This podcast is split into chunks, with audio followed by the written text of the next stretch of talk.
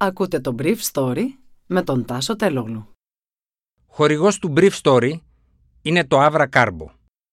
Avra Carbo, ένα ανθρακούχο, φυσικό, μεταλλικό νερό που προσφέρει sparkling εμπειρίες.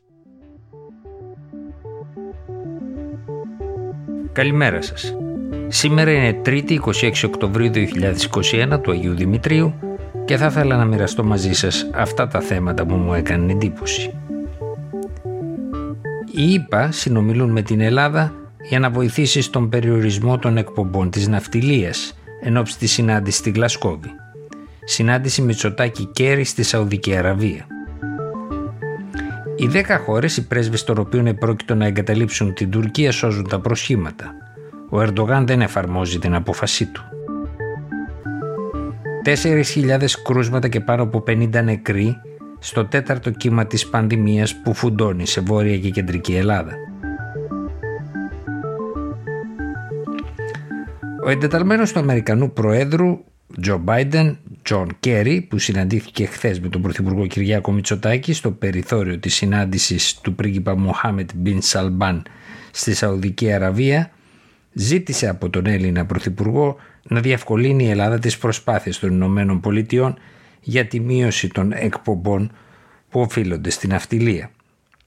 Η συνάντηση έγινε στο περιθώριο μιας πρωτοβουλίας της Σαουδαραβικής κυβέρνησης με την οποία η πετρολοπαραγωγός χώρα θέλει να μειώσει τις δικές της εκπομπές κατά 60%. Το Βασίλειο πρέπει γι' αυτό να επενδύσει 186 δισεκατομμύρια δολάρια για να πιάσει αυτούς τους στόχους. Σύμφωνα με αμερικανικές πηγές, ο Κέρι ήθελε να κερδίσει και την ελληνική κυβέρνηση για ένα μηδενισμό των εκπομπών του θερμοκηπίου το 2050 αντί μιας μικρότερης περικοπής όπως είναι ο στόχος της ναυτιλίας. Οι ΙΠΑ φέρνουν και προτάσεις για την χρηματοδότηση στην επίτευξη αυτού του στόχου. Ο ίδιος ο Κυριάκος Μητσοτάκης ενθάρρυνε τους εκπροσώπους της ναυτιλίας την περασμένη εβδομάδα στο φόρουμ της Καθημερινής να μην αντιμετωπίσουν το ζήτημα αμυντικά. Χθες, ο ναυτιλιακός κολοσσός Μαέρσκ δημοσιοποίησε μέσω του Ιδρύματος στο οποίο συμμετέχει τη θέση ότι χωρίς φόρο στις εκπομπές της ναυτιλίας αυτές θα αυξηθούν κατά 25% στο 2050. Το Ινστιτούτο της Μαέρσκ πρότεινε την επιβολή φόρου 150 δολαρίων για κάθε τόνο διοξιδίου του άνθρακα σε μια μεταβατική περίοδο που η επιβάρηση θα αρχίσει με 50 δολάρια τον τόνο, όσα δηλαδή θα πρέπει να πληρώνει κάθε καράβι που ρηπαίνει με μια τέτοια ποσότητα. Με τα χρήματα αυτά θα αναπτυχθούν τεχνολογίες καυσίμων φιλικών προς το περιβάλλον. Ο επικεφαλής της διπλωματικής αποστολής της Ευρωπαϊκής Ένωσης στην Άγκυρα, Νίκολαος Μάγερ Λάντρουτ, ζήτησε χθες από την Τουρκία να σεβαστεί τις αποφάσεις του Ευρωπαϊκού Δικαστηρίου των Δικαιωμάτων του Ανθρώπου.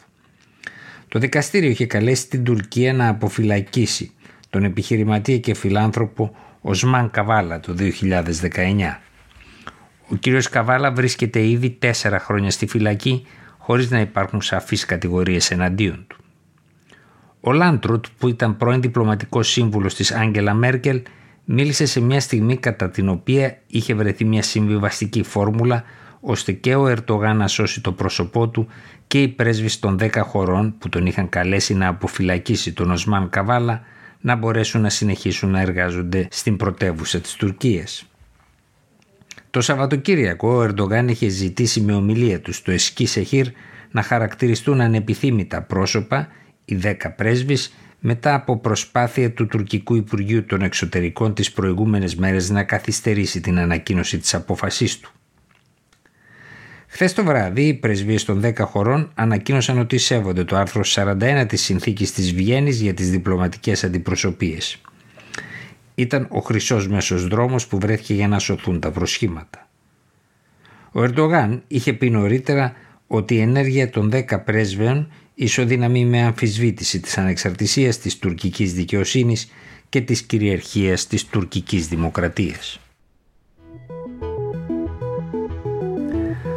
Το Σαββατοκύριακο το νοσοκομείο της πόλης της Λάρισας, όχι δηλαδή το πανεπιστημιακό αλλά το μικρότερο, έστειλε ασθενή με COVID στον Ερυθρό Σταυρό της Αθήνας, καθώς τα νοσοκομεία της Πέμπτης είπε έχουν γεμίσει πλέον στο Βόλο και στη Χαλκίδα. Τα κρούσματα χθες προσέγγισαν τα 4.000 σε όλη τη χώρα με βάση την ανακοίνωση του ΕΟΔΗ με τους νεκρούς να φτάνουν τους 54. Η Μαθία παρουσιάζει 116 κρούσματα στις 100.000 πληθυσμό, η Πιερία 104, η Λάρισα 96, η Μαγνησία 94 και η Σέρες 89. Αλλά από την άλλη πλευρά υπάρχει ένας άλλος νομός στη Βόρεια Ελλάδα, η Θεσπρωτεία που κρατάει το ρεκόρ των εμβολιασμών και εμφανίζει μόλις 16 κρούσματα στις 100.000 κατοίκους. Άρα το ζήτημα δεν είναι η πτώση των θερμοκρασιών που είναι φυσιολογικές για αυτή την εποχή των χρόνων, αλλά όπως αποδεικνύει η Θεσπρωτεία η πυκνότητα των εμβολιασμών.